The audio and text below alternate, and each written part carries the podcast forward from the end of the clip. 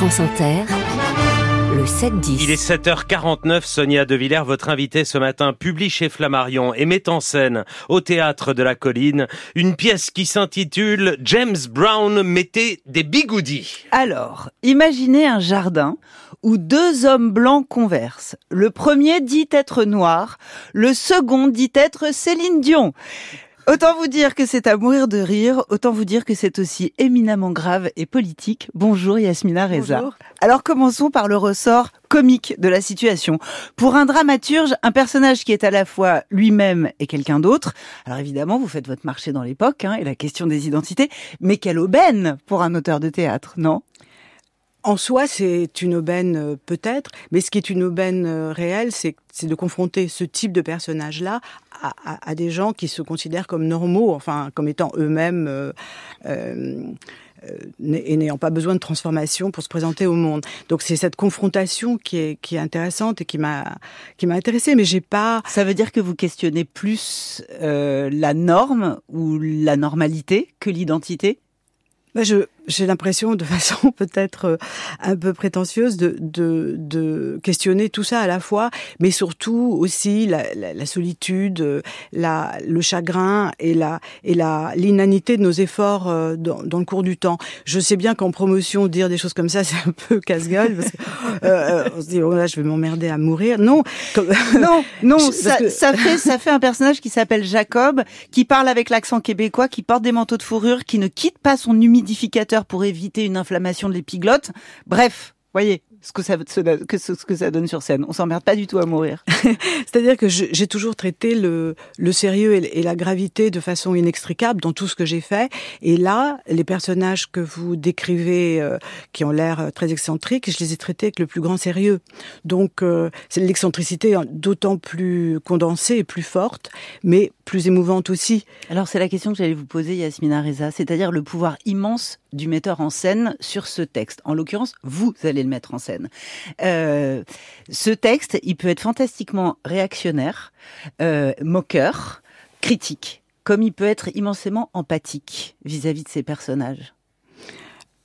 Oui, moi, j'ai pas l'impression que le texte peut être immensément ré- réactionnaire, encore que ce mot, je le contourne pas totalement.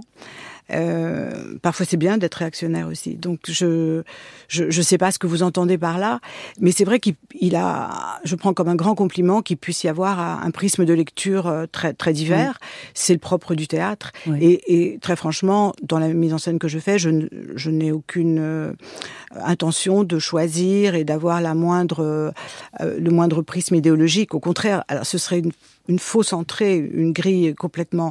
Ce qui m'intéresse, moi, c'est l'humain, c'est, c'est, c'est la texture humaine. Vous avez un personnage de psy absolument extraordinaire, Yasmina Reza, un personnage de psy qui manque de provoquer un énorme carambolage à un carrefour et qui ensuite explique à ses patients que dans la vie, voyez-vous, elle ne freine jamais. Elle ne freine jamais, c'est une question d'esthétique générale, parce que freiner, c'est capituler.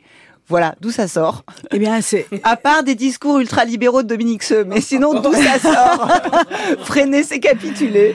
Mais c'est presque le sens philosophique de la pièce, c'est-à-dire laisser les vents vous, vous porter. Euh, ne pas, ne pas condamner, ne pas, ne pas être rigide, ne pas... Euh, c'est, c'est, il y a quelque chose qui, qui, dans ce discours, qui représente le reste, le reste des choses. C'est, c'est sa philosophie personnelle. Elle, comme psychiatre, alors que les parents voudraient tout à fait autre chose d'elle, elle ne cherche pas à, à, à, à, à guérir euh, les, les, les patients de leur euh, soi-disant folie. Elle, elle cherche à les et pourtant, rendre heureux. Vous faites un choix, Yasmina Reza, et un choix qui n'est pas anodin. Vous faites un choix de placer ces personnages dans un hôpital psychiatrique, de placer cette pièce dans un hôpital psychiatrique. Alors, je ne mets pas hôpital psychiatrique, non, je mets maison, de maison de repos, même pas maison clinique, de repos. Maison de repos. Oui, parce mais... que c'est un... Non, ouais, mais franchement, vous voyez jamais. Euh... Enfin, vous verrez quand vous verrez le spectacle, ce n'est pas du tout un hôpital psychiatrique, c'est un lieu de soins. Il y a la présence de, de la psy, quand même. Oui. Il y a un lieu de soins, mais, mais c'est vraiment le discours aujourd'hui des personnes trans, c'est précisément de dire nous ne sommes pas des malades mentaux. Oui, et je ne les traite voulons, pas du tout comme des malades mentaux. Nous voulons échapper à la psychiatrisation de la transidentité. Oui, sauf que euh, là, les gens ont été mis par leur famille dans, dans, dans, dans ce lieu. Exactement. Lui, et lui se croit dans une maison de repos. C'est ça.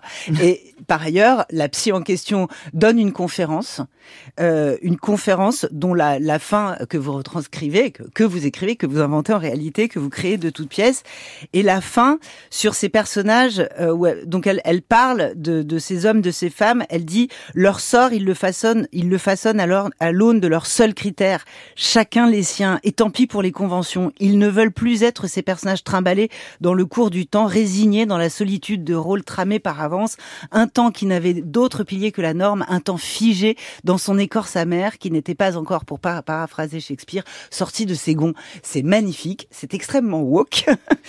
Je oui, parce que ça pas à ça sous votre plume. Mais parce que ce qui m'a intéressée profondément, c'est de rentrer dans des logiques plurielles, c'est-à-dire ouais. de faire parler des gens avec des, des, des logiques complètement contradictoires. C'est pour ça que quand on demande à un auteur par la suite « Que pensez-vous d'eux ?», c'est grotesque. Il, il, il met en, en, en scène des gens qui, qui ne pensent pas les uns les autres de la même façon.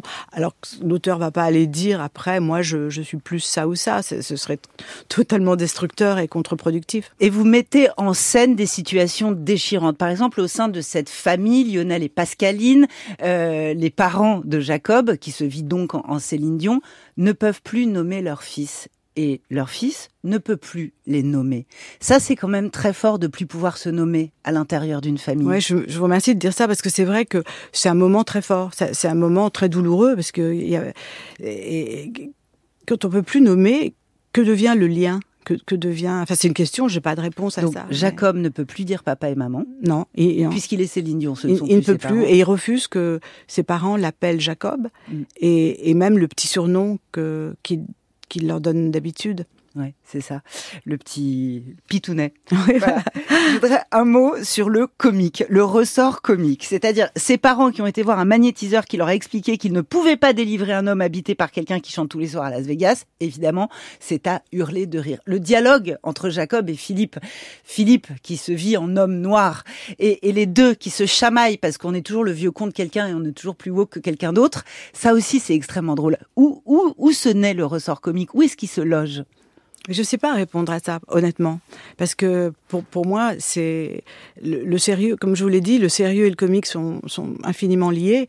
Et je vois tout de suite, si je suis dans le sérieux, le petit pas de côté qui rendrait la chose comique. Euh, donc ça me vient, hein, c'est, c'est ma, mon trait d'esprit dans la vie, en, en réalité. Et puis, dans ce, père, dans ce couple des parents... Euh, et ben, il y a un rôle d'homme et il y a un rôle de femme. Et pour le coup, on sent bien que euh, la mère est prête à l'acceptation, par amour de son enfant, et que le, le père bloque. Oui. Que le, le père freine. Oui. Que le père capitule, comme dirait la psy. Oui, oui. Ouais. Ça, ça aurait pu être l'inverse. Hein. Ça aurait pu être l'inverse. Oui. Euh... Ou intuitivement, vous diriez que dans les familles où il faut faire face à ces questions-là, c'est plus facile pour une non, mère. Non, je, je pense que je suis un peu malhonnête là. Je pense que oui, c'est plus facile pour une mère. C'est, c'est plus facile pour une mère, oui. Ouais. Je peux vous poser une question personnelle. Vous n'aimez pas beaucoup ça. Vous dédiez cette pièce à Nathan. Oui. C'est votre fils. Oui, c'est mon fils. Pourquoi ? Mais parce que euh, nous avons nous-mêmes vécu avec Céline Dion quand il était petit. Euh, ah. Il écoutait Céline Dion jour et nuit. D'accord. Donc, il fallait bien que je, il fallait bien, il fallait bien que ça je, ressorte que je, quelque, que je quelque chose. Et ça avec... a été plus facile pour la mère que vous êtes que pour son père. Oui, oui, oui, ouais, bien sûr. Qu'on se le dise. Au Théâtre de la Colline, à partir du dix-neuf septembre, et c'est Michel Escaut qui va jouer Jacob en Céline Dion. Donc, merci. Merci Yasmina Reza. Beaucoup. Et merci Sonia Devillers. Il est sept heures cinquante-huit.